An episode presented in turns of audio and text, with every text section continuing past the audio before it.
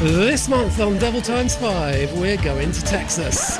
So I thought we needed a different theme tune, something that'll set the mood, something evocative of the sights, sounds, and smells of Texas in the 1970s. Something like. Devil Times 5. Starring Larry Hagman as CJR Ewing, Barbara Bel Geddes as Miss MLE Ewing, Patrick Duffy as Bobriany Ewing, Charlene Tilton as Lukey Ewing, and of course me, Cliff Barnes, as Ken Kercheval.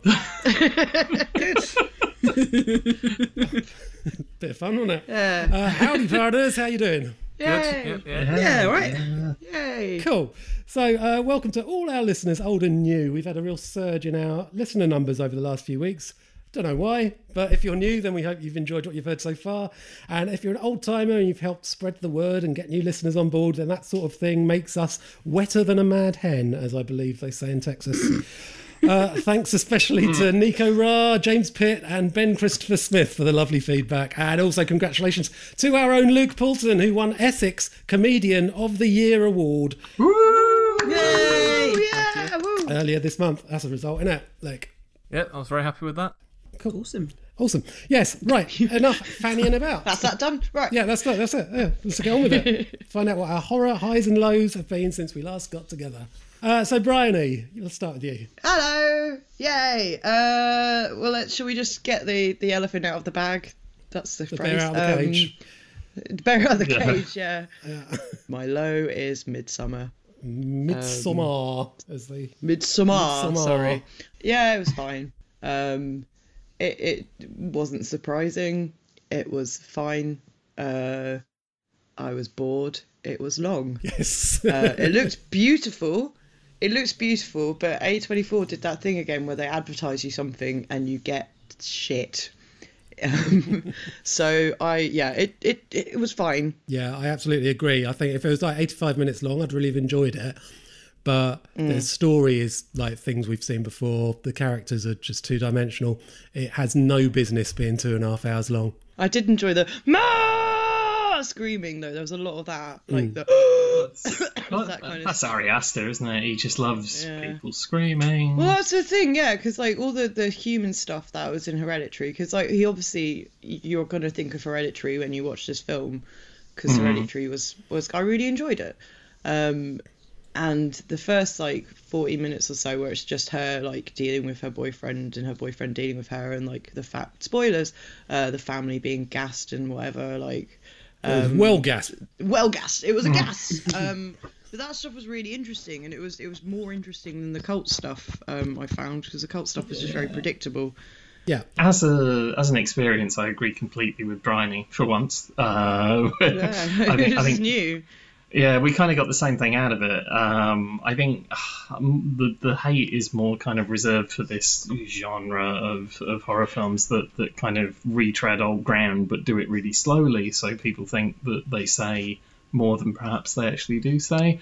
I think you know there are bits of it that work. I think the comedy actually works best. Uh, I, weirdly, I wonder if you could cut it by an hour and it would actually work as a black comedy. I don't know, but obviously Yeah. a two and a half hour comedy is stretching. He stretching wants to direct a comedy next, actually. Apparently. Did you notice that every time there was a funny line, it seemed to be an overdub? It seemed to be done in post. There, there were a few wisecracks that were, yeah, off camera Yeah. where it'd be like, "Hey, you check out these crazy cult people!" Woohoo. and yeah, What's with the bear? yeah, I don't know if they added that or what, but um, but yeah, the, the comedy worked all right. But I mean, ultimately, it was it was just sort of depressing how much it just gave you what you knew it was going to give you in a in a you know. And sometimes that can be really fun when you go and see a horror film and it gives you what you came for. But but with Midsummer, it was just sort of like, oh, you're going to be like the Wicker Man. Oh, you're really going to be like the Wicker Man, uh, but really slowly. Um, and more like the I- more like the I Wicker what Man, Man remake, really. Yeah, yeah, yeah, definitely with the bear suit uh, gag. If he does do another horror film, I would like it if he went full Ken Russell and just went completely mad. Yeah, Because there were kind of suggestions that that was where it was going to go, and in the end, it ended up being Yeah. I don't know, a little bit that- predictable. That's exactly what, what the problem yeah, is. Yeah, I wanted it. The trailer promised it to be really fucked up, and you got there Yeah. and it wasn't. It just wasn't that fucked up. There was a little bit of fucked up, but it was on- only a little bit. It was really pedestrian fucked up because he stole it from other fucked up films. Whereas I wanted Yeah. to see something that actually went off the rails and like delivered on all that portent that he'd been building Mm. up for like a, an hour and a half. And, and when it needed to go mad, it, it didn't. It was just kind of like, oh He could do proper extreme and fucked up though. But Luke, you loved it. I wouldn't say loved it. I really, I do really like it. Um, it was one of those films I had to go away from and sort of think about a little bit. Uh, I do think it, it does. The the end of it is really weird because it tries to be Hereditary again, and it's way too similar. That ending that it, it is just everything's the same from the from the, how Hereditary is. Uh, there's even a bit in there where some light starts happening, and I'm like, oh, this is meant to be in the same world as Hereditary. Right. Um, I, I do think he forces too many of his little subtle things throughout the whole. Well, he thinks they're subtle, Was but they're not. rather subtle? Yeah. The whole, Brick the whole like painting on the wall at Oh, first, where, God, where she's asleep, and it's the bear on the wall. The at the, the cartoon picture where it's a little girl with a crown on. And I Hmm. think he thought those things were really subtle, but it's like you know right from that point that's something that's going to be happening later on in the film. literally signposting the plot. It really does. Yeah. Yeah. Has he maybe assumed that his audience aren't that clever? Because actually, we're, we're bare clever. Hey. Hey, Hey. very clever. Uh, do you know what? I will say one last thing about Midsummer is I enjoyed like the people coming out because my whole cinema were howling. They were laughing so much at this film. Um, and this one guy, as he was walking around, he's like, "Who the fuck wrote that?" Sorry, Aster. It was up there on the screen, mate. Um, but yeah, my my high, uh, and now for something completely different, just because it was so enjoyable, and I really was not expecting to enjoy it. Um, was Final Destination Five. Oh, okay. Yes, Yeah. It's a it's a corker. I was times. howling and having a great time with it. Um, I it was on Netflix, so I was just doing my standard. You know, it's 3 a.m. I want to watch a film, um, and just not really pay attention. But it was great, and even like the naff way it all sort of tied into the first one, I really enjoyed. It It was really good. Yeah, it was just like a really good schlock, lovely little horror film. I really liked it. Yeah, it's good fun. Uh, and I watched I, I watched a lot of like old school like stuff I would have really enjoyed as a teenager this month actually. I watched um Hostel and I was like, oh, this isn't aged well at all. so, what do you think? I love um, it still. what? Re- no, I don't think it's aged well at all. I think it's the hair. I don't like the hair in it. Um, It was a bad time for hair, wasn't it? The mid 2000s. yeah. Oh, terrible. A lot of frosted tips everywhere. But yeah, um, definitely top of the crop. Final Destination 5. Loved it. The frosted tip of your viewing. The frosted tip of my, of my viewing. Yes. I'm just laughing because frosted tip sounds a bit rude. Yeah. Juvenile. we, we could add it to the lineup of fictional Well, bands. yeah.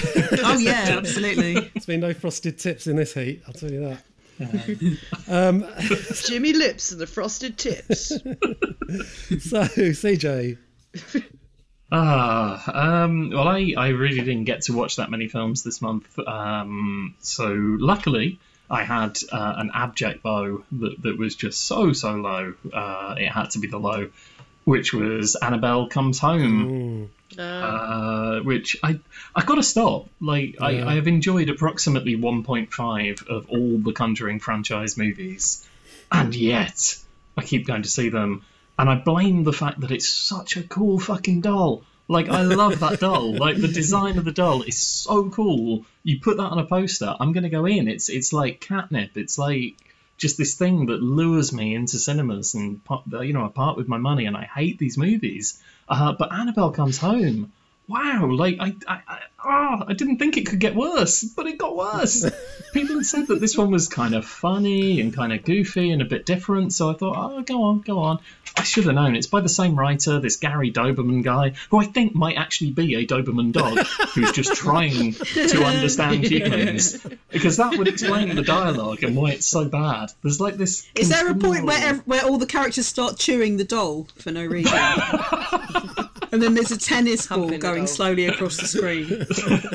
Well, it, there is a lot dogs should of direct just films. objects falling over, Uh, like the, the the whole plot is that Annabelle is this beacon for evil. So there's all sorts of ghosts around the Warrens' house, and they all kind of gather around, and there's ghosts everywhere, which should be so much fun. But the ghosts are so shit. Like there's a suit of samurai armor that sort of comes to life, stumbles a little, a couple of steps, and then falls over.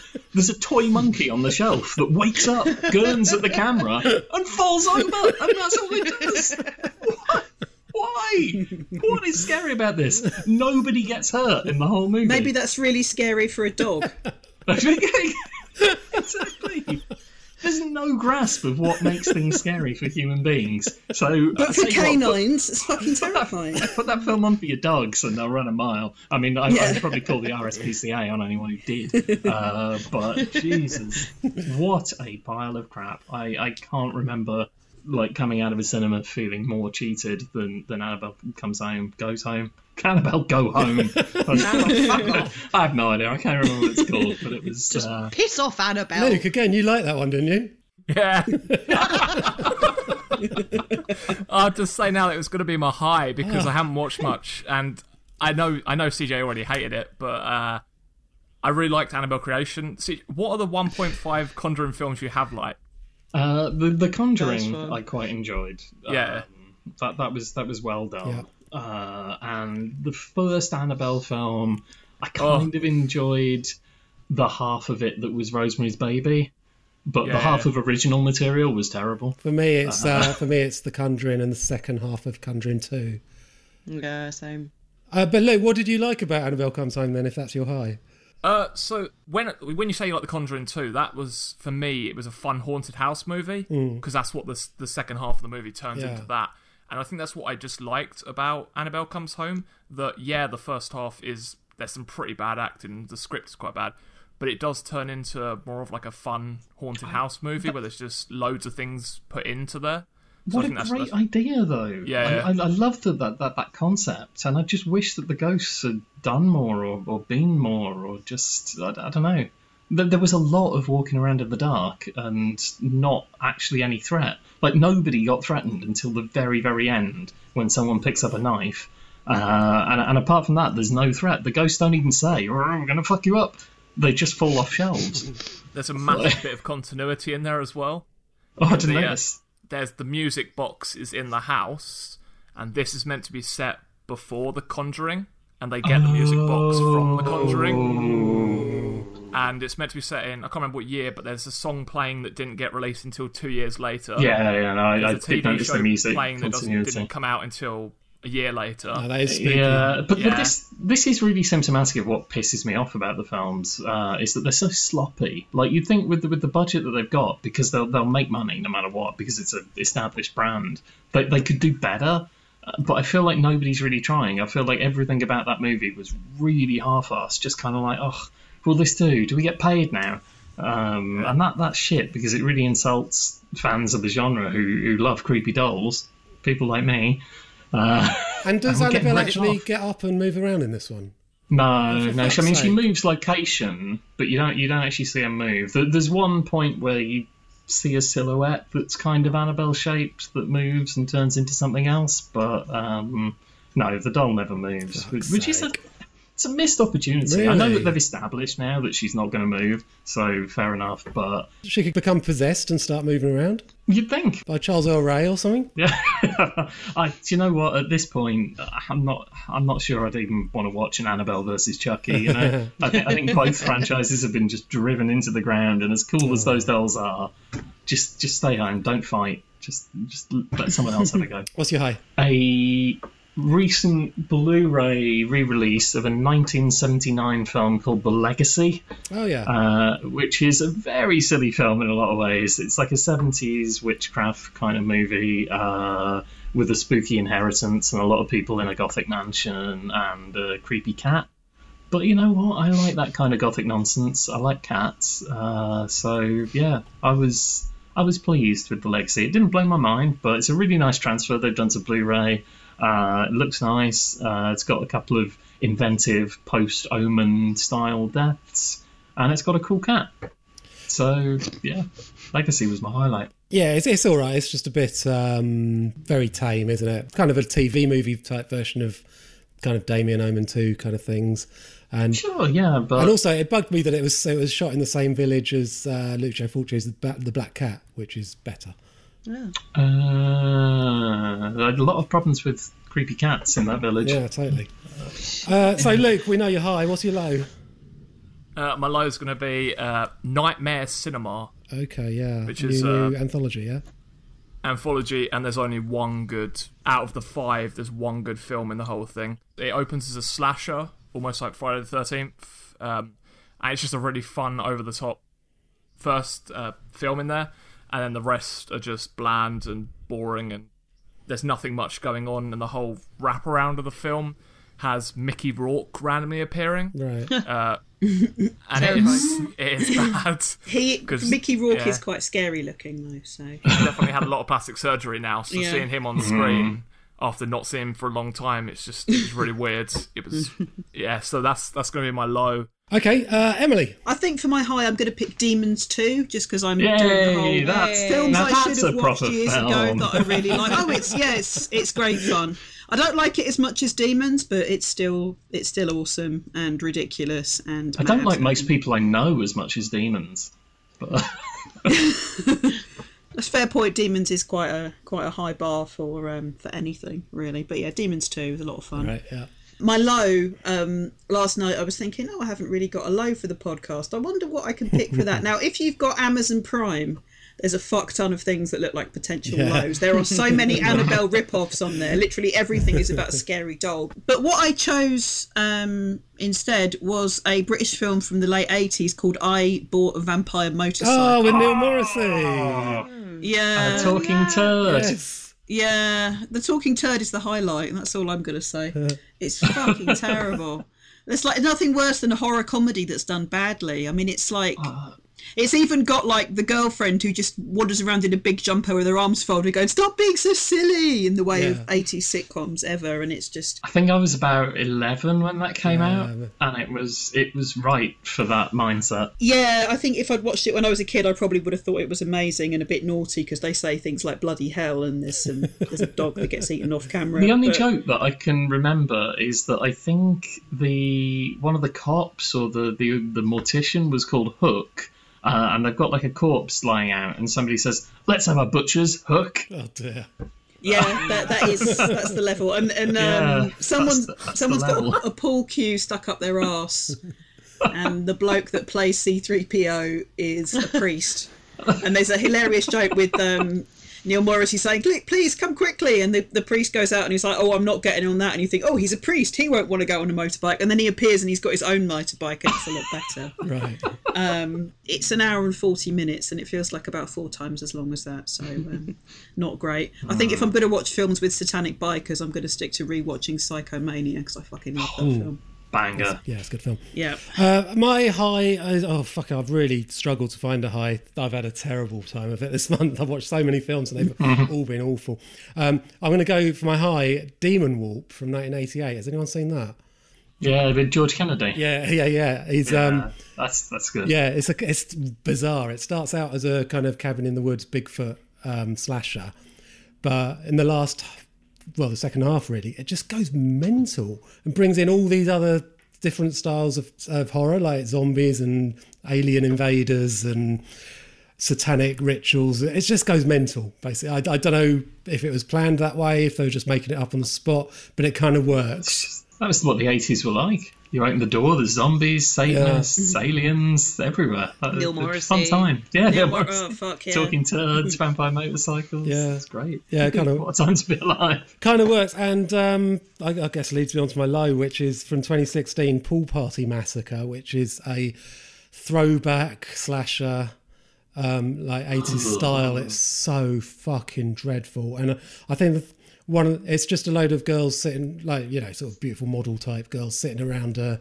a swimming pool occasionally one of them go in a house and get killed but there's the thing that I think most upset me about it, apart from how terrible the dialogue was, which is so inane, um, is the the reviews that I read. All these people saying, "Oh, it's great! It's just like the '80s. All the dialogue is so cheesy. All the gore is really extreme." It's like it's not. There's a few splashes of blood. There's there's one bit of gore in the whole thing, and and dialogue was not that not like that in the eighties. People, yeah, it was, oh, it's so awful. Well, I I haven't seen it, but I've seen a lot of things like that, and I think the problem is that all those films that it uh, is trying to be like took them well, the majority took themselves quite seriously, and that they were trying to be a horror film. Uh, so they were coming from the right place. Whereas if you try to make a film that's crap, I think you've got to really love it and understand the genre to, to pull that off in a way that's like an affectionate parody that still has something to say. Whereas most of these films just kind of look down on on the genre and kind of go, oh yeah, bad dialogue, bad special effects. and I think when it comes from that place of like disdain, it just makes something that's really painful to watch Yeah. and not fun. Oh, and it does that thing. Like, if you look at what the director looks like, he's obviously like a, a metal fan, and so all these glamorous models sitting around the swimming pool start playing death metal as as their pool party tunes. Like, just says no, they wouldn't. I mean, if that does sound like a sick party, to be fair, No. death, death metal and pool models. I mean, the, the tag the tagline is "worst pool party ever." Um, I, I would call it "worst pool party movie ever." It's it's so bad, so bad. That's a shame. That was on my list to watch. Yeah. Well, I will remove it now. Yeah, I mean, I've, I, yeah, I would totally put you off watching that, even just Yeah. just, just as research to find out how bad things can get.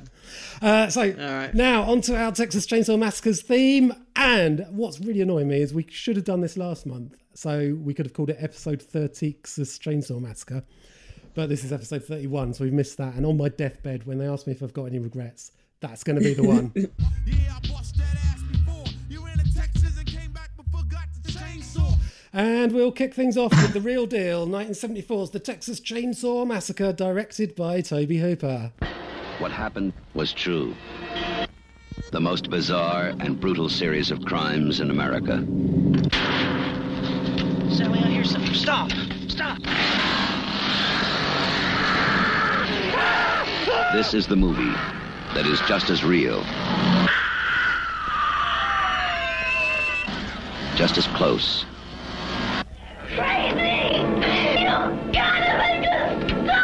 just as terrifying as being there. Even if one of them survives, what will be left? The Texas Chainsaw Massacre. After you stop screaming, you'll start talking about it. Siblings Sally and Franklin Hardesty show three friends their grandparents' old house in the Texan farmland, but one by one they encounter a monstrous killer who's armed with a chainsaw and a sledgehammer. Um, well, as far as I'm concerned, this is the best horror film ever made, bar none. Yeah, it's fucking brilliant. Yeah. it's Very extremely good. good. Wouldn't call it the best ever, but it's very Yeah, good. it's it's up there. I was watching it um, this time round, trying to figure out if it's like an accidental masterpiece. Like when they were making it, did they think this is going to be amazing, and how much of it is just uh, it's just luck that they just all the things just fell into place because of their limitations of budget and everything else. I went through the same thought process, but I think what settled it for me was looking up what some of the crew had gone on to do. Um, like, I mean, obviously Tobe Hooper has not had the most sparkling career since Texas Chainsaw Massacre on the whole. Um, but I think looking at Daniel Pearl, the cinematographer, uh, he went on to, to shoot a load of movies that, that were much bigger and much like higher budget. He shot tons of music videos for Mariah Carey as well, weirdly enough. um, and yeah, he seems to have had quite a uh, successful career. So I think looking at that and looking at the photography that he does on no budget, you kind of think, well, yeah, actually, this guy did have a lot of talent, which is why he's gone on to have a very lucrative career in Hollywood. Not saying that always happens, but in this instance, I mean, I can um, imagine when he was interviewing for the role of director of a uh, Mariah Carey video, they said, what, what prior experience have you got? What relevant experience? it's like, well, Marilyn Burns screaming her head off is similar. I thought you were going to go for the booty shot reference there. oh, no, no, no. there's, there's there's quite a few uh, shots of uh, backsides in Texas Chainsaw Massacre, uh, and possibly also in Mariah Carey videos, uh, which may be the correlation. Uh, but no, I, th- I think the, the photography in, uh, in in this is incredible, like a huge part of what makes it good, and I don't think that's accidental. I think I think it's just a, an incredible visual mind.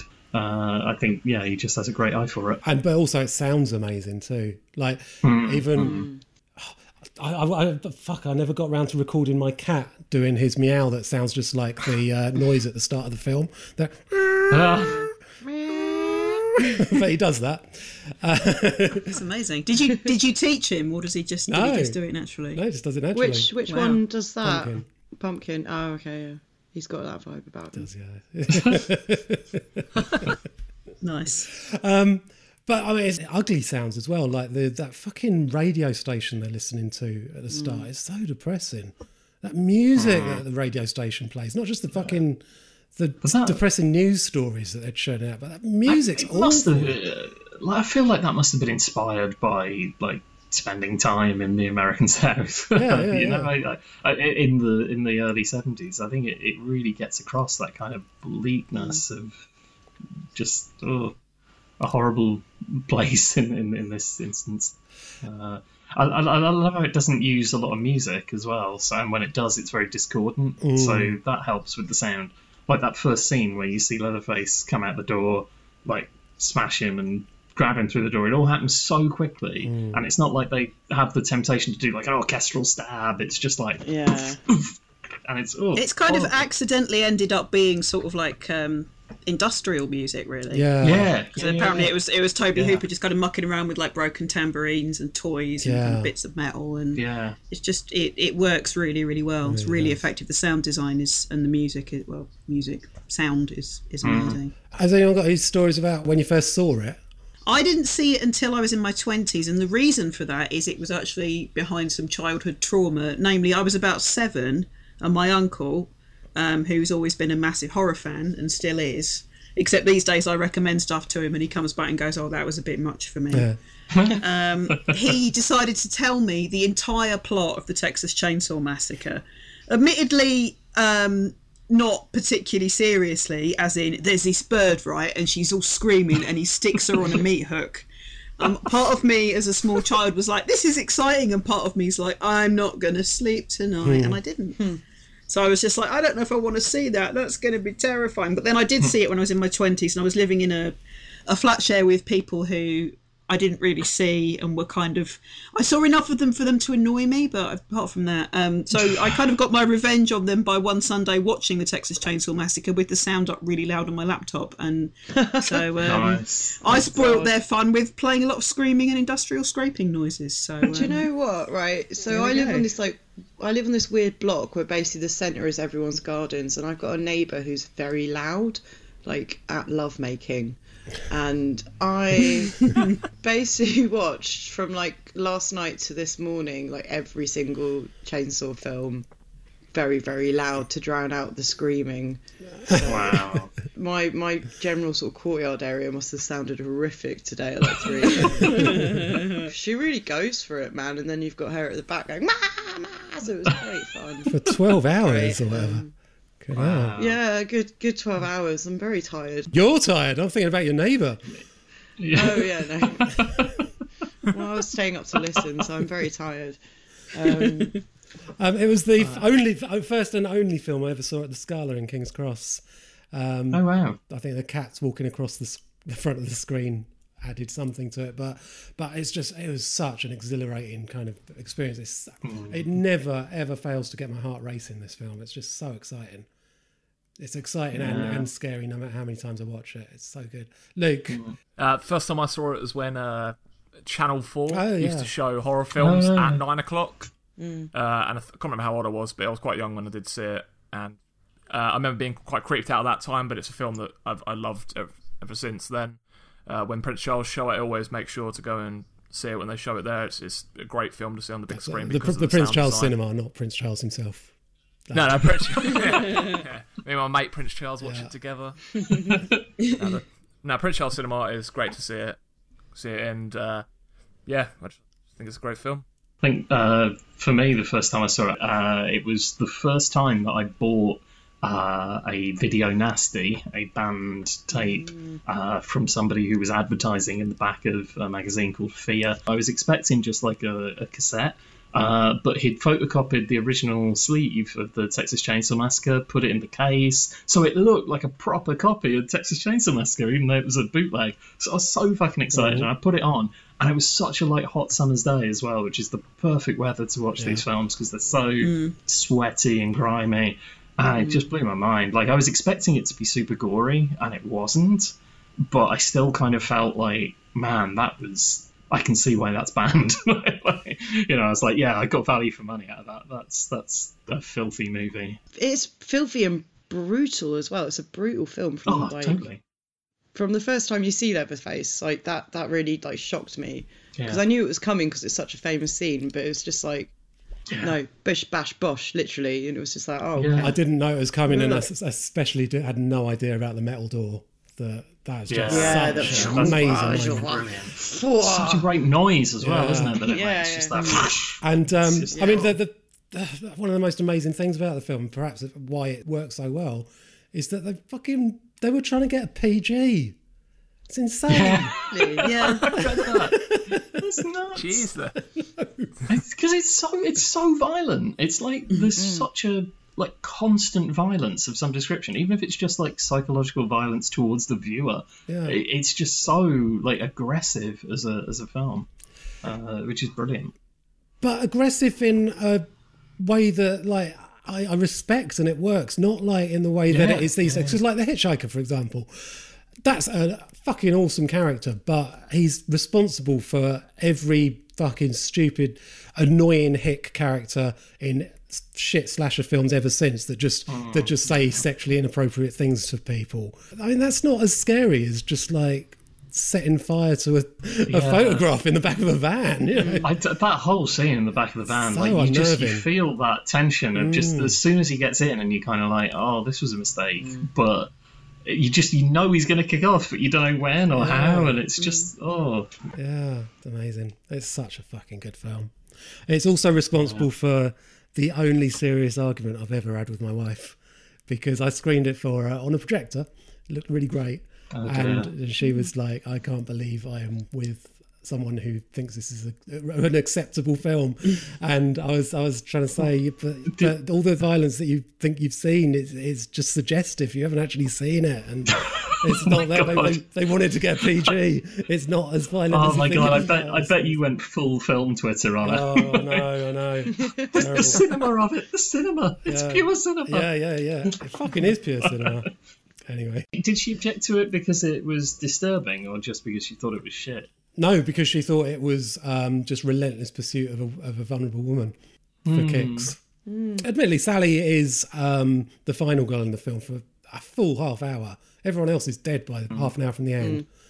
Um, so it's, it's very Which is, efficient. which is another shocking bit where, where Franklin gets it Yeah. because you, you kind of feel like he's the protagonist in that most of the story is centered around him. He he's the one whose head you're in the most, and then yeah, he gets it. So- If I have any more fun today, I don't think I can take it.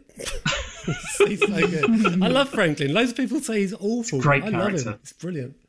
he's he's a really good character because he, he's quite unusual for that kind of film. Uh, like you don't usually get uh, that kind of character in, in that kind of role, uh, and I don't think he's not played for laughs. He's not like you never feel like the, the script looks down on him, uh, which, Well, is, which is good. He- I don't know. I don't. I don't think so. I think you know he's the he's the victim of a lot of things that, that happen, but I feel like it's quite sympathetic towards him as a as a person. I, I, I felt like there's a I, I felt for him as a as a character even before the really nasty stuff happens because he's having such a bad fucking day. Yeah.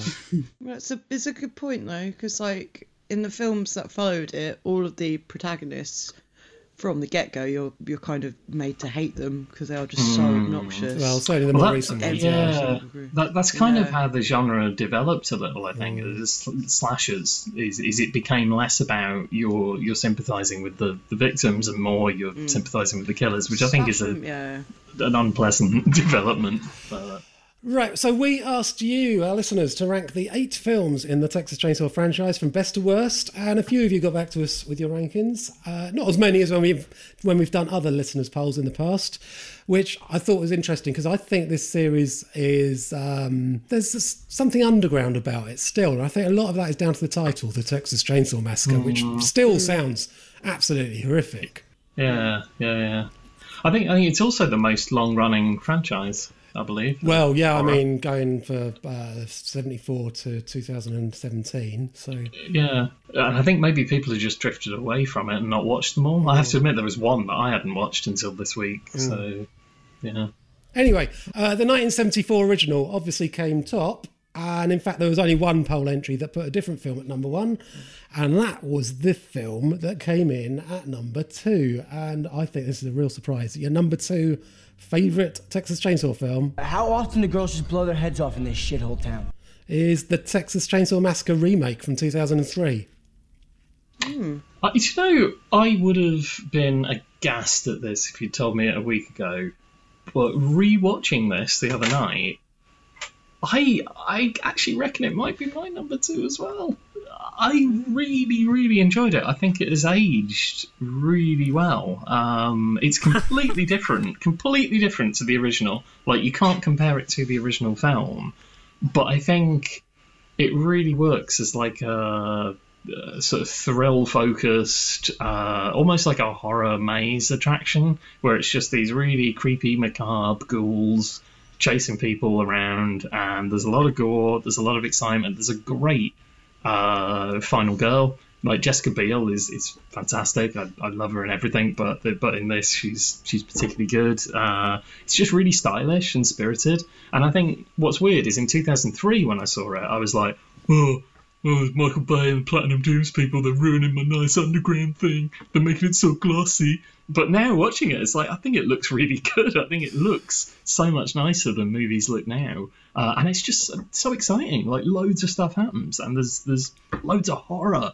And I think maybe I'm just missing that from from modern horror films at the moment. I've- but I I don't know. I love that. I fucking hate it, but we'll get into that. Um, where, where do you guys stand?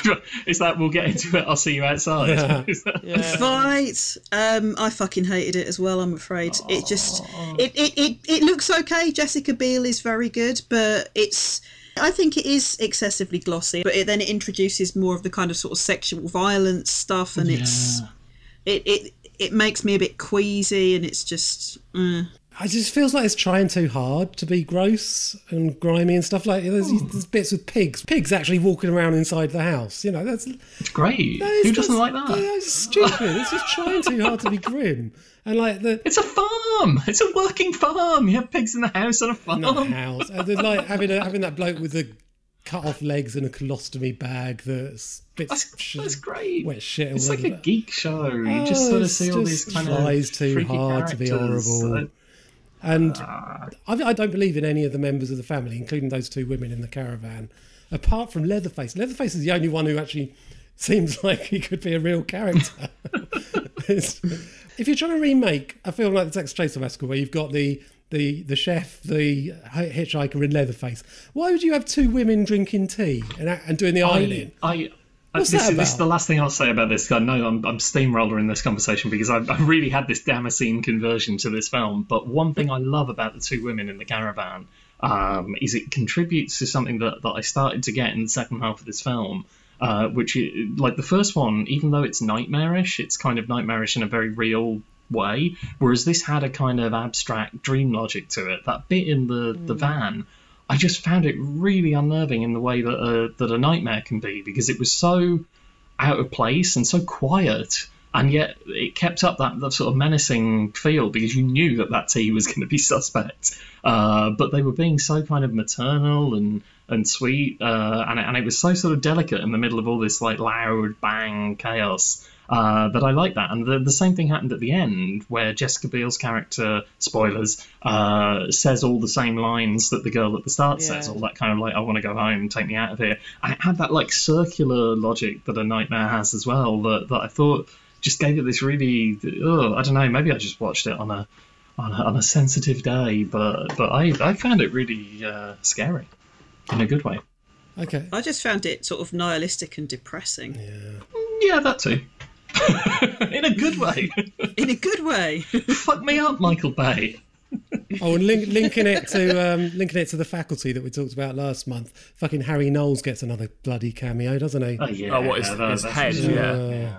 I mean, at least he possibly, hopefully, wasn't actually on set. They just Ugh. took a That's the I'll tell you everything about this film, even fucking Kemper's stupid facial hair offends me. Is that the long face man? Yeah, the stupid Yeah. fucking. Yeah, I don't like the long face man. Um, I, the, the fact that it's set in 1973 pisses me off as well, right? It doesn't need to be. It does give that like opening shot. There's the uh, the police camera footage, a kind of verite edge, which is quite creepy. I'll give it that. But this version of 1973 is not how people actually were in 1973, is it? You can watch the original, see how people actually were in 1973. This is 1973 through the filter of kind of Southern Gothic. Um, it's I hope they play Freebird. oh yeah, fuck off. Oh. Yeah. That grated me. And I was wondering if this extended family, it's not like the Ed Gein inspired um, killer of the original. It's more Hmm. like, I think, they. Have you heard of the Bloody Benders? They're known as. The, they were a family of. Is, it, is this a Brighton thing? No, no, they were a family of serial killers in the 19th century in Kansas. And I think that these, a lot of these sequels are more in debt to the Bloody Benders than Ed Gein. And I know it's a fucking stupid name, but it's what they're called.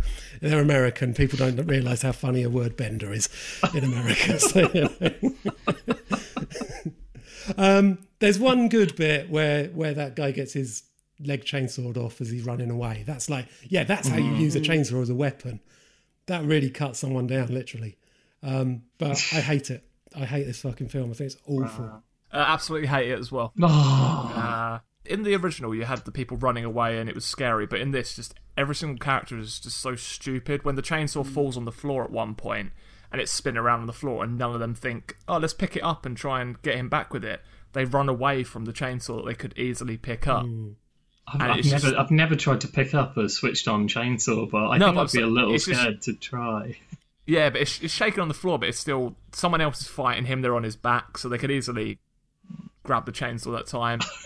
and just every single character is just unlikable right Yeah. from the start. They walk into that woman's shop Jessica to try and Biel. oh Jessica Biel, How yeah. can anyone but, dislike Jessica Biel? I have no feelings oh. about Jessica Biel either way. Ah. but I wouldn't say I'd say it's all the all the men that are in it. Just when they go into the shop, they just I know you find out later on that that's the, someone that's part of the whole Yeah. family. Hmm. But they even go in and just are rude to her straight Yeah. away, and like calling the town a shithole. And it's like, I want all of you to get killed. I don't mm. care about any of you. I just think the whole suicide as well is just that's where it tries too hard to be this whole grimy, mm. more grimy than the original, where they have the whole camera going out the back of the head, but they do that mm. shot three times to be like, oh look, we can do this camera Look how trick. Look at us. are. How long did she have the gun in her vagina? I don't know. How long I- have you had a gun in your vagina? Was it? Was it? Well, Oh. not for a while. Was Well, it? Was they pulled it, it out and it was covered. or- It was covered in blood. Yeah. And I don't know if that was meant to be something ho- horrible would happen there. Yeah. So She uh, yeah, like- It's called menstruation, Luke. It's perfectly natural. It tries to do the hammer kill as well. That was Yeah. so iconic in the original, but it does it in a way where you just see the hammer come towards the camera Yeah. and hit the guy, and he shakes on the floor a tiny bit, and then the slam on the door just doesn't Yeah. have that Yeah. impact of the slam on the door from the original. I, I do agree that the scenes that it tries to recreate don't don't work favourably. At number three in our listeners' poll, Bobby's got a girlfriend. Bobby's got a girlfriend. uh, Texas Chainsaw Massacre 2 from 1986, Tobe Hooper's own sequel. Great soundtrack. Yes. yeah. Yes. Do you mean do you mean the score or the songs? No, Uh, the songs. Bit of both Had a bit of cramps in there. I was very Yeah. happy. Apparently, Debbie Harry released a single for it. Yep. Yeah. I went on Yep. Wikipedia. I did my research. Mm. Um, yeah, it was. Um, it was very eighties. It is. It was very, very eighties. Yeah, I mean that, that that kid at the start, his glasses with the kind of hologram eyes on them. Where'd you buy them? Yeah. Want them? Yeah. You can. Oh, you can get them down the market in Brighton. serious? Um, yeah. Fuck. They sell them. There, you, but there used to be a place in Brighton that sold um, magic mushrooms when they were legal. So you get your mushrooms down there and your holographic glasses. Oh wow. Ah. cool. Okay. 2006 was a different time, guys. Uh, yeah, it was it was very 80s. It was fun. Um, I- I viewed it, and then about five minutes in, I was like, I'm just not gonna consider this a proper Texas Chainsaw film because it's very silly. Yeah. I think it fits well into the themes um, of the franchise. I mean, it exaggerates things because it's the 80s, but then looking at 80s America and Reaganomics and everything that was going on, I think the satire, even though some of it is so dumb and, and silly, I think I think there's definitely a sharpness to it uh, with this whole kind of idea that America eats its own uh, quite quite literally, uh, not not just in the, the sense of you know cooking them in the chili chilies, but yeah, you, you've got like this family of um, different characters that one way or another have been failed by the state, be it you know Chop Top and his uh, Vietnam veteran story, or um, uh, how like the the cook has had to look after his uh, disabled, troubled family with no support from the the state. And also, as he says himself, he's a small businessman. Mm. Exactly, The, the and I- country's and I- failed the small businessman. That's actually a kind of callback to something that he says in the original, where he's talking about oh, he's got to turn the lights off before he drives Sally back to the house because uh, you know it costs a lot of money to run a small business. Oh, that's Yeah. right. Uh, Yeah. yeah, it's a nice little, nice little uh, pick up there. It's like a sort of comic book version of the original, Yeah. kind of. Yeah, It's so all very neon soaked and bright and silly Yeah. Really nice to look at, though, isn't it? It's so stylish. yeah. Yeah. What uh, you know the um, radio producer LG? What do we think LG is short for? Lovely guy. No. It's it's because he's got little legs. Oh, fuck. Hey. wow. You're pleased with that, I am aren't you? pleased with that. Um, I, I think in this film, I noticed that most of the best kills in the in the whole series aren't with chainsaws; they're with that fucking sledgehammer to the head. They're- That's a nasty way to die. Weirdly, the best gore in this is uh, that mm, scene at the start where the kid gets his head Yeah. sawn in two is, is very good Oh, effect. yeah. But also, the, the thing that makes this film feels more gory than it actually is is that horrific, prolonged sequence with the face mm. where Stretch is made to wear LG's face, and it's just, oh. oh. That is so grueling. Like it's it's it's funny because of how far they take it, but it's so grim and so just disgusting to watch. And it just keeps going. Like when he gets up and he's skinned, it's Yeah. just oh man, just oh a brilliant sequence. Stretch was great in this. I really enjoyed. Stretch. Yeah, really Yeah, I love She's her. She's awesome. Really. Stretch is Such a great character. amazing. I was just reading that one um, her audition when she got called in for her audition, first thing she did was run in, scream at the two casting directors, yeah, the director, Tobe Hooper and whoever else was there, screamed at them saying, "Give me, get off those chairs, get off those chairs!" Grabbed the chairs, stacked them up against the door as if someone was trying to come in and kill her. Fucking brilliant. Smart lady. Awesome. Yeah. She's great.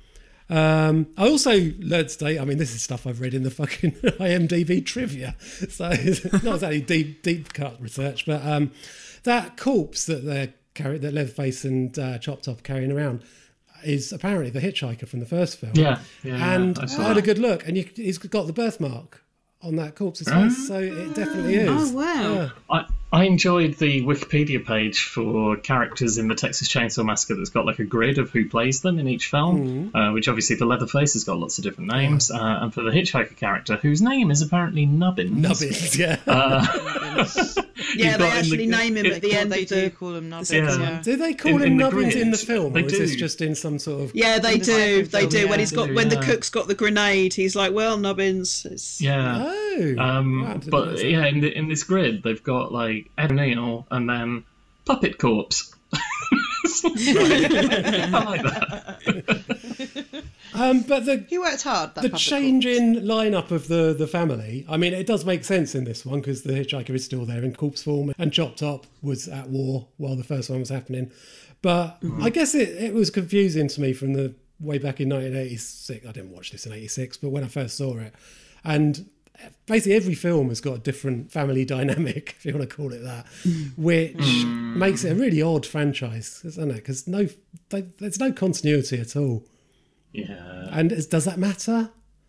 I don't think it does. I think I think it's like different takes on this legend almost. Uh, like you know they've got this concept, these characters, and it's just different people having a crack at it. Really. Yeah, well, that brings us on to the fourth most popular in the series, according to our listeners' poll. You promise. The next one's mine. Leatherface Texas Chainsaw Massacre 3 from 1989. Um, So I remember this being in Fangoria as New Line's attempt to kind of rejack the franchise so that it could be another Freddy, another Jason kind of thing. So So this is this is one of the. I mean, it's not a sequel. I, I don't count it as a sequel. I think it's a reboot, and I think five of these films are arguably reboots. Five of the eight films. Hmm. This is where I'm lost. I can't remember which one this is. This is the one with Viggo in. Oh, yeah. Oh, Viggo Mortensen. Yes. Viggo Okay. Yeah. I like him. Yeah. So I really like this. Yes. I think It's I think for what it's for what it's trying to do, for being a franchise Kickstarter kind of thing, I think it does a really good job. It's it's the first half is exciting and you know that kind of hiding out in the woods slasher kind of thing. Second half goes a bit weird, which is what you want from a Texas Chainsaw movie, I think, and I think it works. I think th- the the ending kind of ruins it. Like the last fifteen minutes, it falls off a cliff when it should uh, get going. Like I hate it. Like as much as I love the soundtrack because it's all like 80s thrash bands, which is very much my vibe, it doesn't work. So when when um, oh god, what's her name, Michelle. Uh, gets into a fight with Leatherface at the end, and it suddenly starts like playing this like pounding metal. It's like no, this is this ruins it. This takes you out of the moment. And then she starts wisecracking, and Ken Foree's like, haven't you guys heard of pizza? And then I think Viggo replies with something like, yeah, but I like liver and onions. And onions. Like, oh, God. I don't know. I really hated that turn for the 80s at the end. And, and, and also, like, the chrome chainsaw that is so pornographically Yeah. 80s. Like, you know, look at this shiny weapon.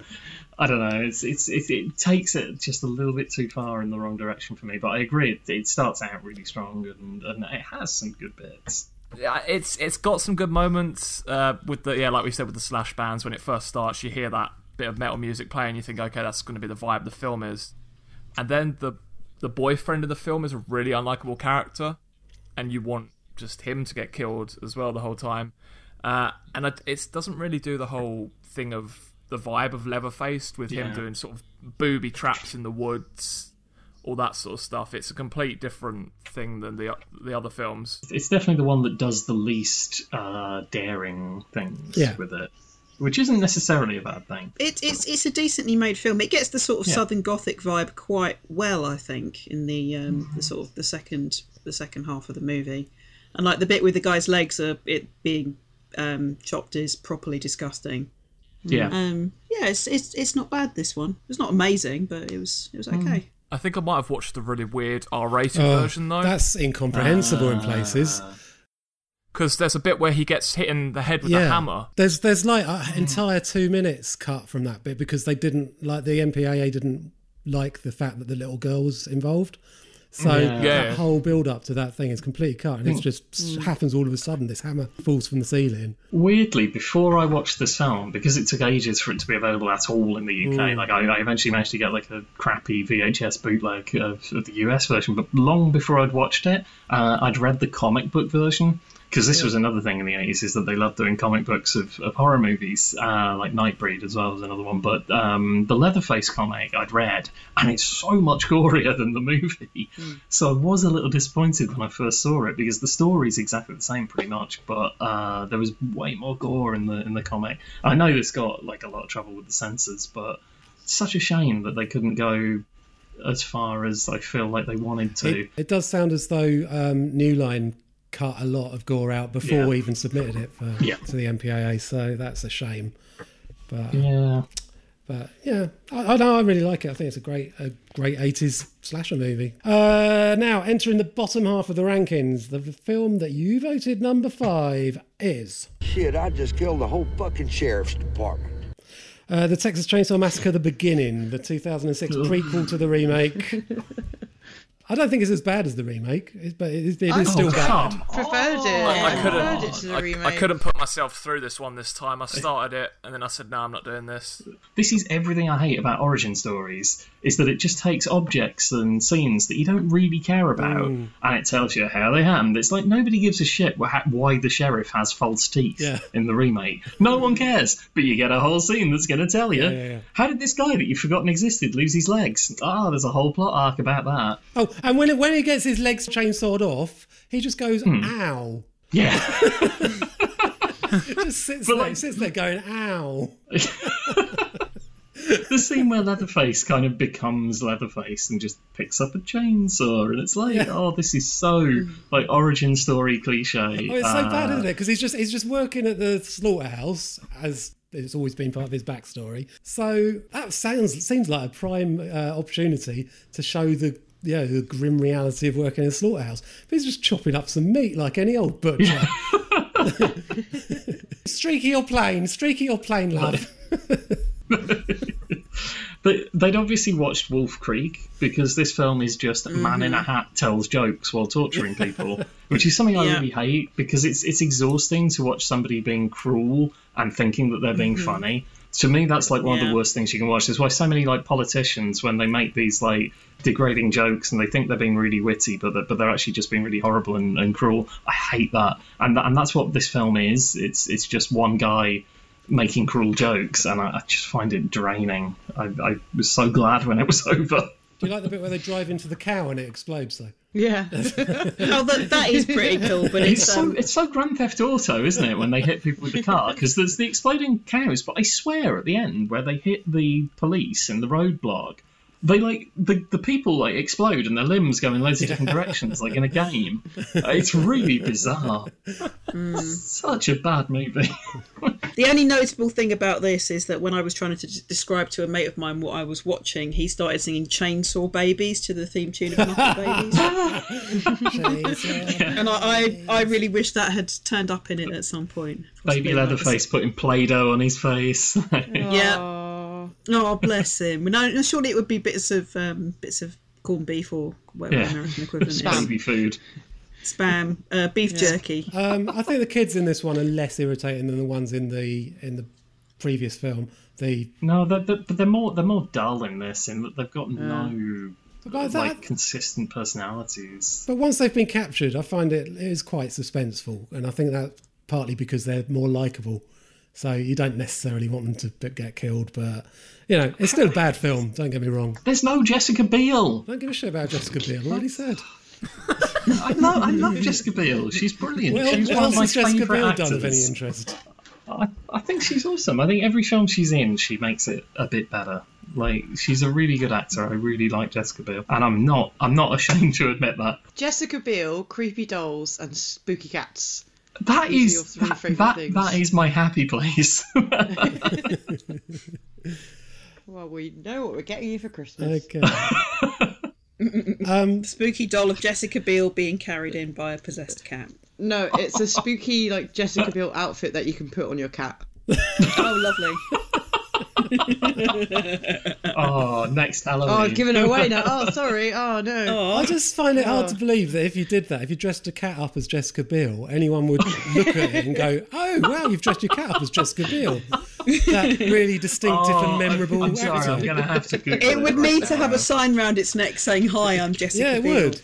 I, I mean, I honestly, I can't even picture her now, Oh, and I only man. watched this film. Do you know what? I just googled cats dressed like Jessica Biel, and what I got was Jessica Biel dressed like a cat. Oh, wow. and it's Oh, no. awesome. Do you need to, do you need to oh, take ten minutes? Oh, yeah, I need to take 10 minutes just to scroll through Google Images and just. She just know. comes up to you in the night, rubbing her face on your face, going, Jessica Biel.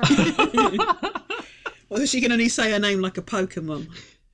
I, I thought Oh, that that was, was like my a cat, impression. Yeah. It was good. If you've ever listened to that cat doing poetry, um, it sounds. a Oh, like that. Lord John. Don Oh, Piano. Jessica Biel. Why, I, I.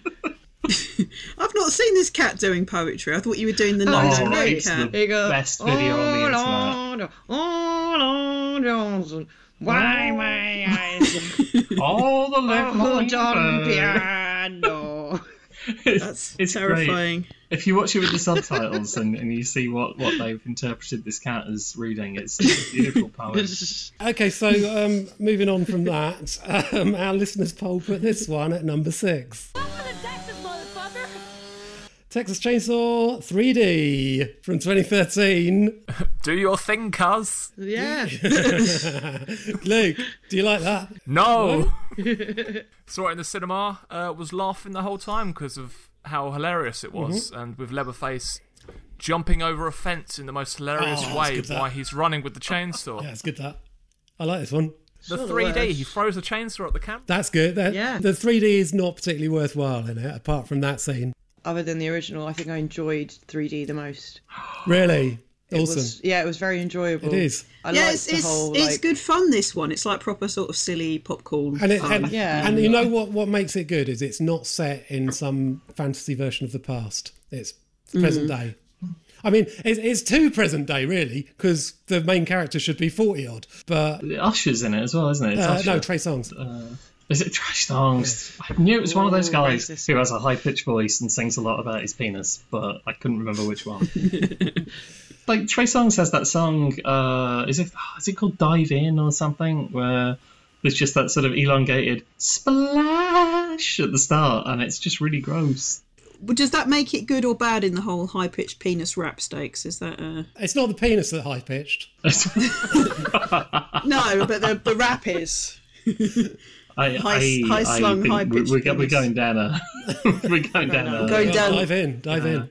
We are going down the wrong Indeed. the, ro- wrong Um, kind of hole. Anyway, Trey Songz did I Invented Sex, didn't he? That was his song. he, he had a song called I Invented Sex, I swear. That is quite Like, a I'm brag. No. up, but I... No, no, no, wait, wait, I'm wait, sorry. wait. Trey...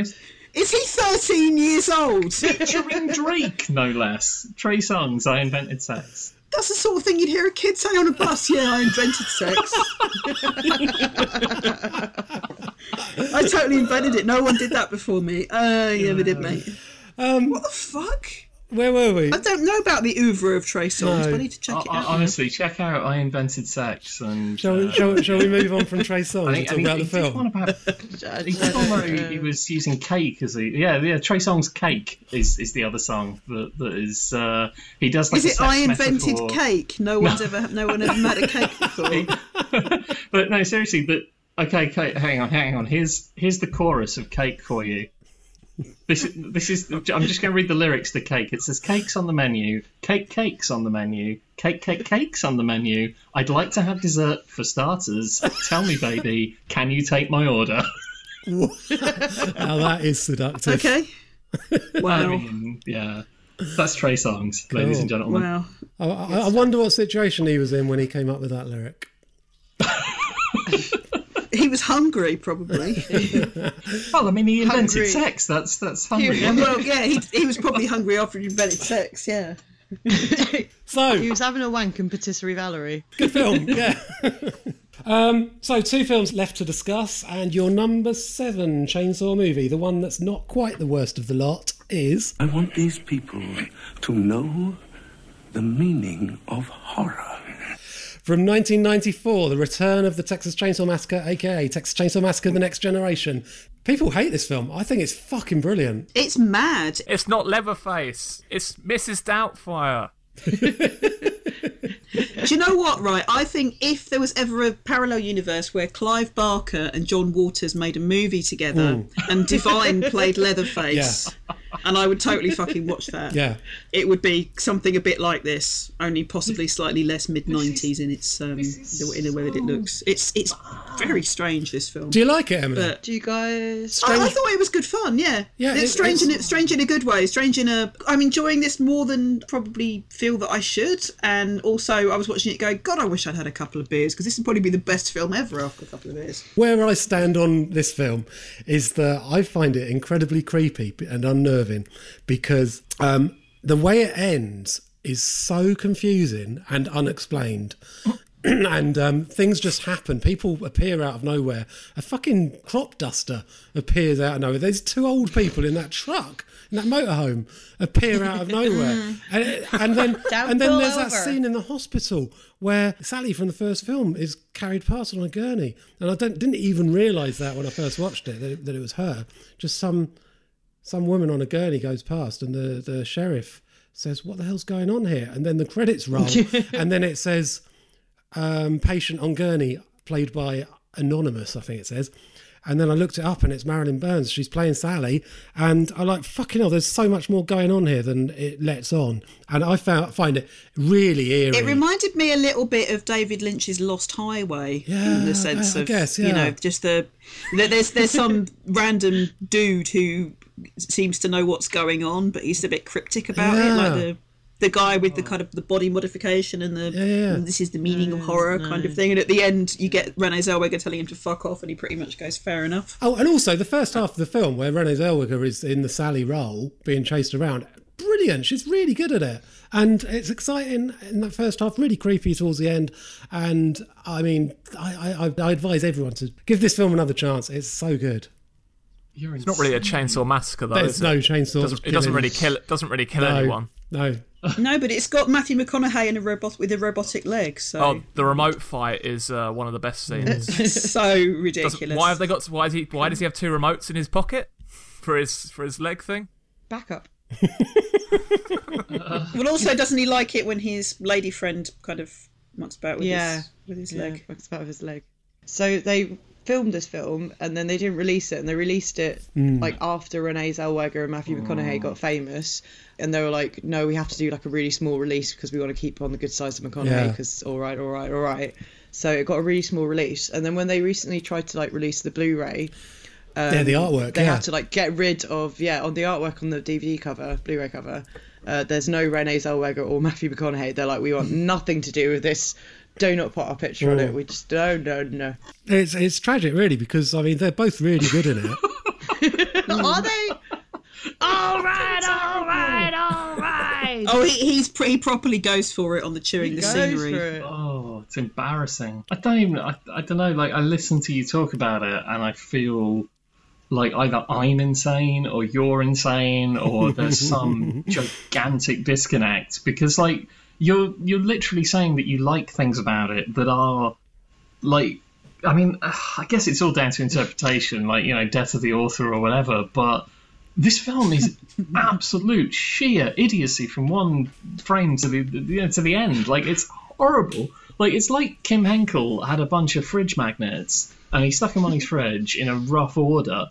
Got his mates round for a party. Somebody was drunk and moved them into a different order, and Kim Henkel just went, "Yep, that's my script." It just makes no sense. There's not even the dialogue is just words spouted in a random order. And Cliff's like, "Oh, I found it really unsettling because there was no logic." It's like it's just bad filmmaking. it's just really bad, like colossally bad filmmaking. And Matthew McConaughey is so so embarrassingly bad in this. Just like just constant tongue flicking and eye bugging and just oh oh oh everything everything in this film just rubs me up the wrong way. I don't think I've ever watched a film that has irritated me as profoundly, and I'm sure you could say that's a testament to how Kim Henkel made like anti-cinema and he's bending the rules and he's, No, I he's don't think it manipulating is. what you can and can't do. No, with, I don't think with it's the, anti-cinema. The, the. No, it's, it's not that. It's not so much a kind of a. It's not kind of a postmodern experiment. Ah, let's just let's just see what people can take. Ah, do you see what I did there? There might be bits of that there. It is a fucking mess, but it's a very very enjoyable mess, and sometimes it is genuinely unsettling. And it's also the first time I've ever watched Renee Zellweger in anything and not wanted to just scream, "Oh, fuck off, Renee Zellweger." So- voice. I, I mean, I have to admit, I'm sure she's a lovely person. We've obviously got something in common because she hates this film. Um, but her voice, especially in these early movies, like where she was just really putting on that like kind of voice, and it's just oh, oh, it's thing- so she's, annoying. she's from Texas, though, isn't she? Is she from Texas? Yes, I think so. Yeah, she's, she was born in Texas. So. Wow. Okay. I don't know. Wow. All I can say is the first time I watched it, I watched it during the day on um, DVD, and um, I went straight out to the shop uh, afterwards, and just walking around just outside my house down to, down to the shop, I was so creeped out. It, it just felt the world felt unreal. it was, yeah. I don't know. I love it. I think it's great. I, I mean, I, I, if if your greatest fear is that you might wake up in a really badly written reality, then yeah, I can I can see how this. this Have you happen. seen what reality's like lately? So, what do you make of the whole Illuminati subplot about, uh, if you could call it a It's, subplot? it's what happens. It what ha- it's what happens to a lot of creative people when they get older is they lose their minds and they start becoming obsessed with bullshit conspiracies. Like But outside of the writing of it, do you think it makes any sense within the film world? What, what's it trying to say? Is it meant to be something that's a, a ritual that has to happen in a sort of cabin in the woods style? Yeah. figuring that by quite a long Yeah, and way. also also what it reminded me of was Martyrs, because of the whole what they're trying to do in Martyrs is very similar to what the Illuminati guy seems to be trying to do in this film. I think it, it makes it less scary. It's what it's what they did in Hostel 2 as well, which they took something that was quite scary because you had no idea how it worked, and the more you think about it, the more you would question it. Uh, and in Hostel 2, they tried to put this whole kind of conspiracy thing, and they tried to explore the organisation responsible for these torture hostels, um, and that takes away a lot of what's scary about it. And it's the same with this. Like the dumber and the bigger they make it, the less it's just oh, this is just a family of psychopaths, uh, which is a scary thing in itself. And I think, yeah, again, he's like made a fundamental misunderstanding of horror. I hate it so much. Fair enough. Sorry. Most people do. That's why it's our number seven. But that means that our listeners' least favourite, most hated film in the series is our second feature. 2017's Leatherface, directed by Julien Maury and Alexandre Bustillo. You let those boys go this instant. He's not under arrest. He's under protection. What are you talking about? I'll take all yours, Verna. All of them. The state of Texas instituted an endangered child care program. Keeping them here is safer for everyone. I want every cop from here to New Mexico on the lookout. This is evil. He's putting down.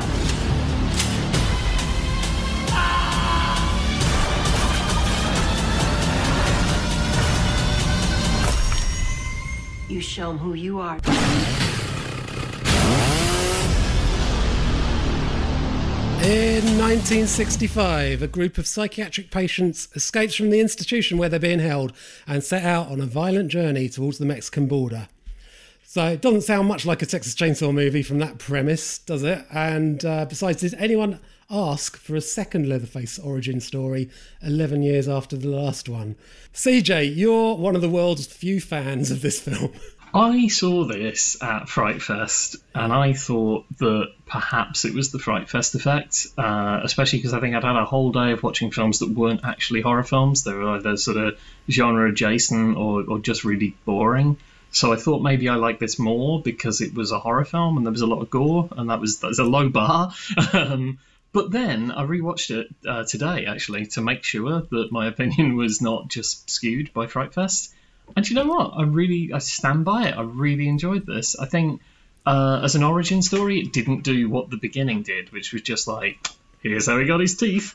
Th- This was more like it wrote a new story around it, so you didn't quite know where it was going. Like, I think you'd have to be film blind to not realize the misdirection with Bud.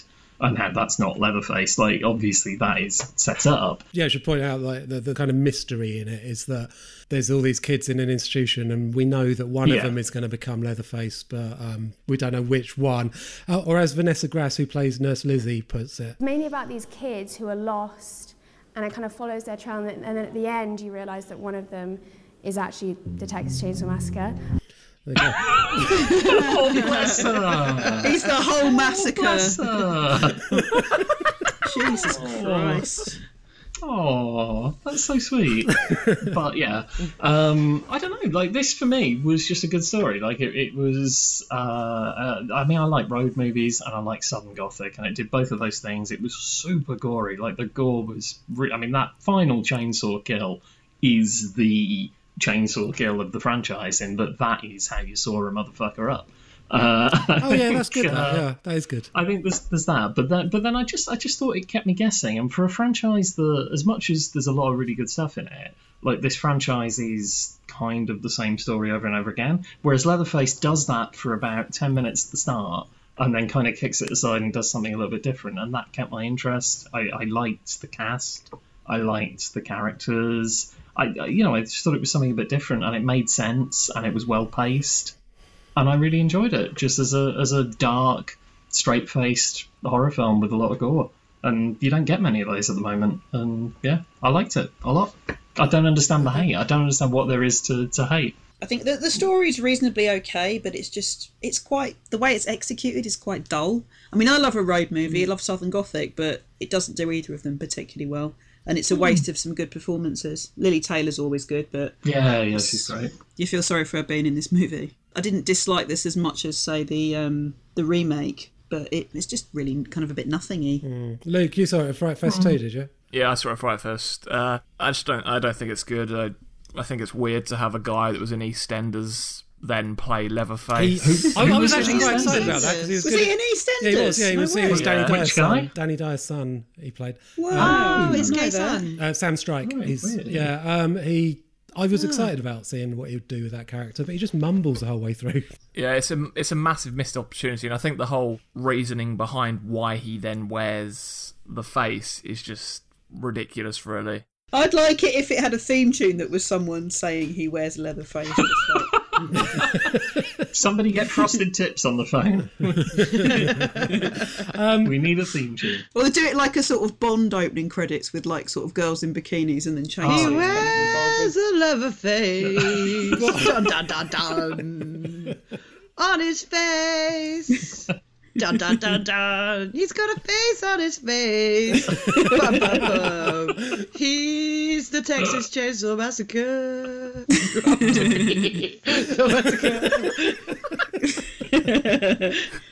Bum, bum, There we go, bum. ma- amazing. If it had that, it would have been good, but it didn't, so it's not. Yeah, that would that would have made it better, right? I agree. Um, you say it's really gory, and it is really gory. I still, I still maintain 3D is gorier, but the gore in this is largely done in a kind of pedestrian way you get in crime thrillers. Like this is what a chopped up body looks like. It's not done in a kind of here's horror, here's gore kind of way. I, I disagree. At I the end, it that, that, that bit at the end horror. is totally gory. Yeah, I'll give you that. I, I don't know. I also, I definitely have an aversion to these films when they're set in the past. I think the three that are set in the past are just so tedious, and I don't know why. I, I think it's because it's their fantasy idea of what people were like back then that doesn't bear any. It's, it's unrelatable. It's unrelatable to me. You want Leatherface 2020? Oh no, no, that would be futuristic. So, Leatherface be in space, futuristic, what happened to that? I Oh, that. Leatherface in space. Definitely Leather not, space. Definitely not Leather Leatherface in space. space. Definitely not. Leatherface, that. Leatherface! That's brilliant! That would be amazing. pew, pew, Definitely pew, not. pew. It'd have all those like sound effects. You, you, you, you have seen Jason X, yeah? Yeah, although that's brilliant. That's the best Friday the Thirteenth film. Oh, oh, oh. Can't wait till we do that franchise. These fucking oh, the, the takes tonight are just too poor. Too scalding. Too scalding. No wonder there's a heat wave in the UK at the moment. It's just from these fucking takes. Oh dear. Oh god. Uh, also, I got really confused the first time I watched it because it's all about like Verna trying to rescue Jed, but then no one in the group is actually called Jed.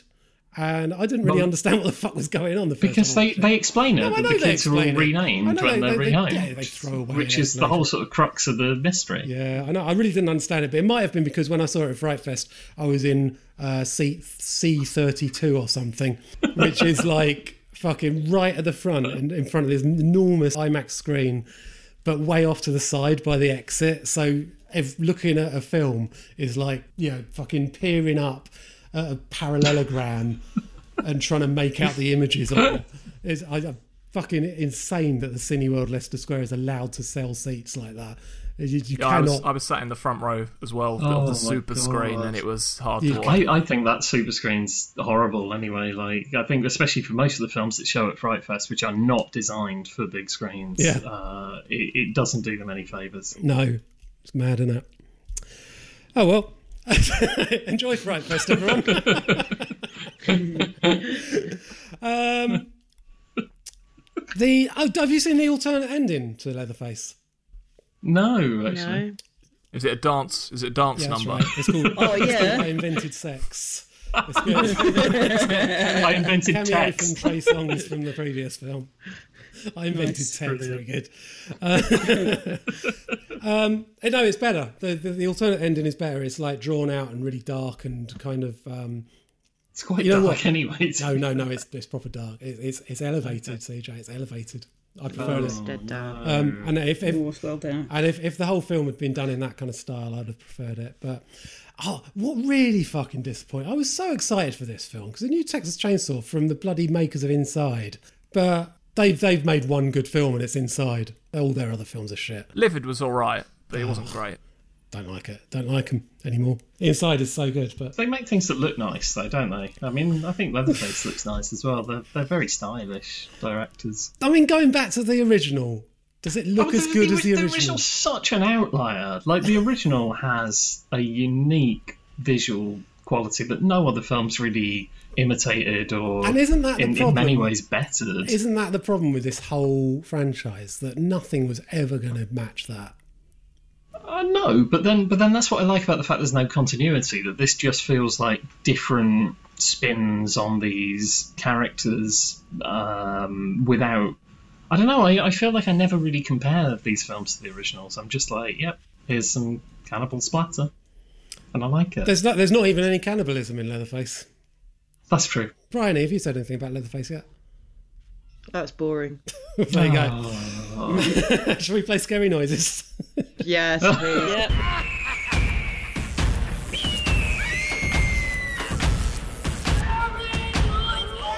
So, six pairs of clips to identify, and one half of each pair will be from a Texas Chainsaw movie. CJ and Bryony versus Emily and Luke. We got any exciting noisemakers tonight?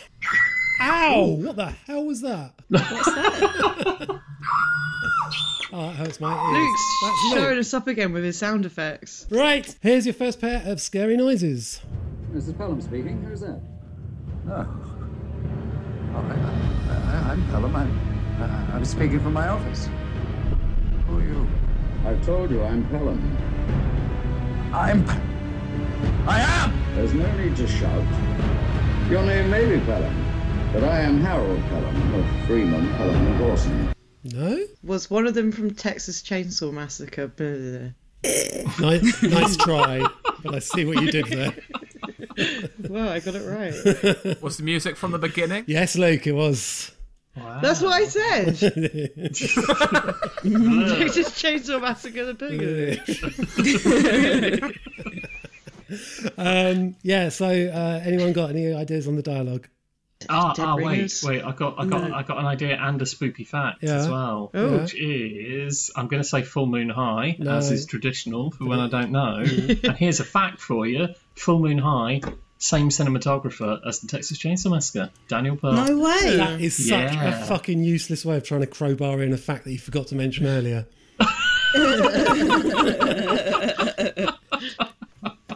Guilty as charged. Uh, no, it was uh, the man who haunted himself. Oh. And by the way, did you know that um, Bob Burns, who did the amazing production design on the Texas Chainsaw Massacre, uh, has got the same number of letters in his name as Roger Moore, who stars in The Man Who Haunted Himself? That is astonishing, and they both begin with R and O. They as do, well. they do. They, they, yeah, Roger Moore begins with O. That's right. what O O seven? Oh.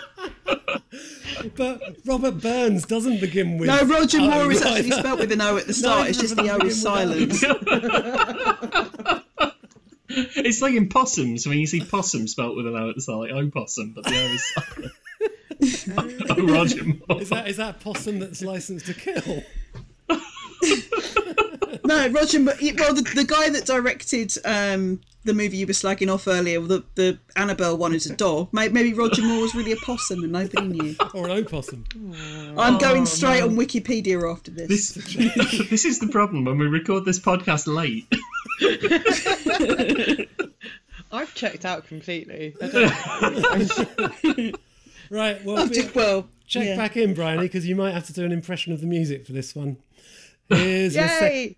Yeah, here's your second pair. Most of these kids are given a new name so they can hide from their degenerate uh, criminal families. Jeff probably wouldn't be able to recall you or even his real name. But you know who he is. You and that sideways ranger. You know them all. I have a lot of patience. Yes, CJ. It is Leatherface, the Yeah, dialogue. dialogue is from Leatherface, yeah. Yes. Um, I mean, overall, the impression was just like a noise band. So- uh, so Bryony would probably know what the music's from. I don't know what it's from, but I uh, I can do it for you. Yeah, please. It might. It might help. It might help. Okay, give me a sec. Fur, da, da, da, fur, da, da, fur, da, da, da, fur. It's really good. That's going to be Christmas number one, but I, I, I don't know. Um, Just Um, imagine laying "I Want Cake" on top of that. the Emily Trey and Songz Luke, remix. any idea of the music? No. No idea. That was from Black Devil Doll from Hell. Oh, Creepy dolls. You should have got that. yeah. Damn. Great movie. Uh, right, number three. Now, my ears aren't what they used to be, but I swear I could have heard you say something about the Carson play. I inherited it. You're Carson? Yes, Emily. Uh, the dialogue is Texas Chainsaw 3D. It is. Any idea about the music? No. No, Uh, I haven't got the music. So, music to identify for Bryony and CJ. Now, my ears aren't what they used to be, but I swear I could have heard you say something about the Carson play. I inherited it. You're Carson? Nope. Yeah, I saw it. Yep. Yeah, you've got her eyes. You knew her? Yeah, me and your family go way back. No. I did criticise a film recently for having busy jazz on the soundtrack. Can, can I take a guess? Yeah, of course. Because it's, the one I criticised was Invasion of the Body Snatchers, the 70s ah. version. No, it's Death Laid an Egg. Oh, wow. which, which also has busy jazz. Yeah, exactly. That's why you should have known it. Because it has busy jazz. Bryony, you, you, you'd love Death Laid an Egg. Is it an Seriously. Italian sex film? Yeah. It is. Yeah. That's. I, do you know? I was literally going to say, is it an Italian sex film because it sounds like the music from an Italian sex film. well, you, you'd be in luck. well, excellent. I'm going to lay some eggs.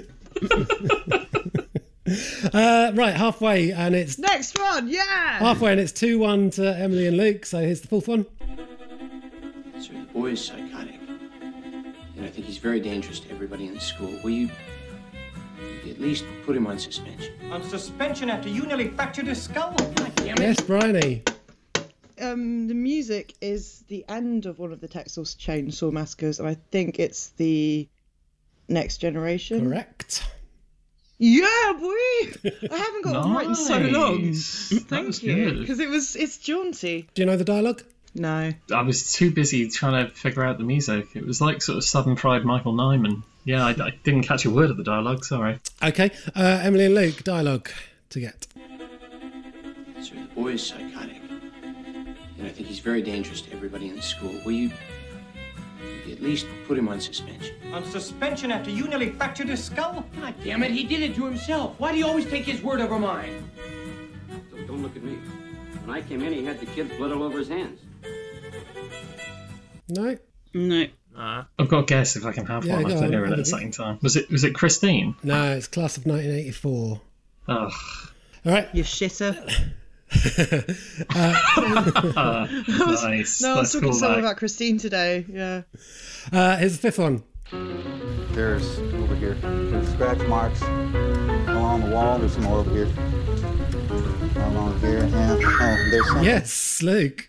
Uh, it's the from the Texas Chainsaw remake. It is the, dialogue. Yeah.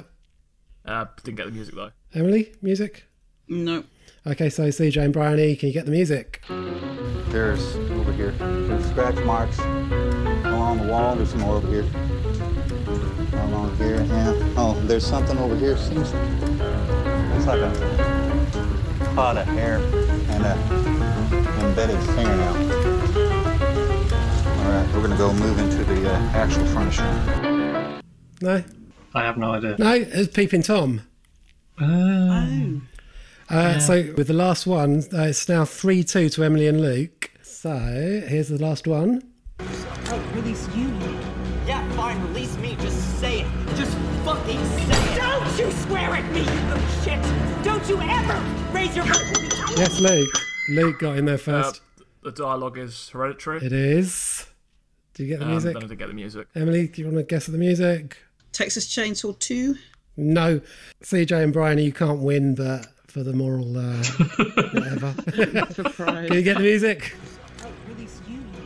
Yeah, fine, release me. Just say it. Just fucking say it. Don't you swear at me, you little shit. Don't you ever raise your voice at me. I am your mother. You understand? I'll I do is worry and slave and defend you, and all I get back is that fucking face on your face. You just wanted to play that so she could say that bloody line, didn't you? I love that line. It's a great line. It's almost got to be Texas Chainsaw Massacre 3, hasn't it? Because we've done all the others, I think. well, that's what it is. Hey! So, Process of elimination over actual final knowledge. scores 4 3 to Emily and Luke.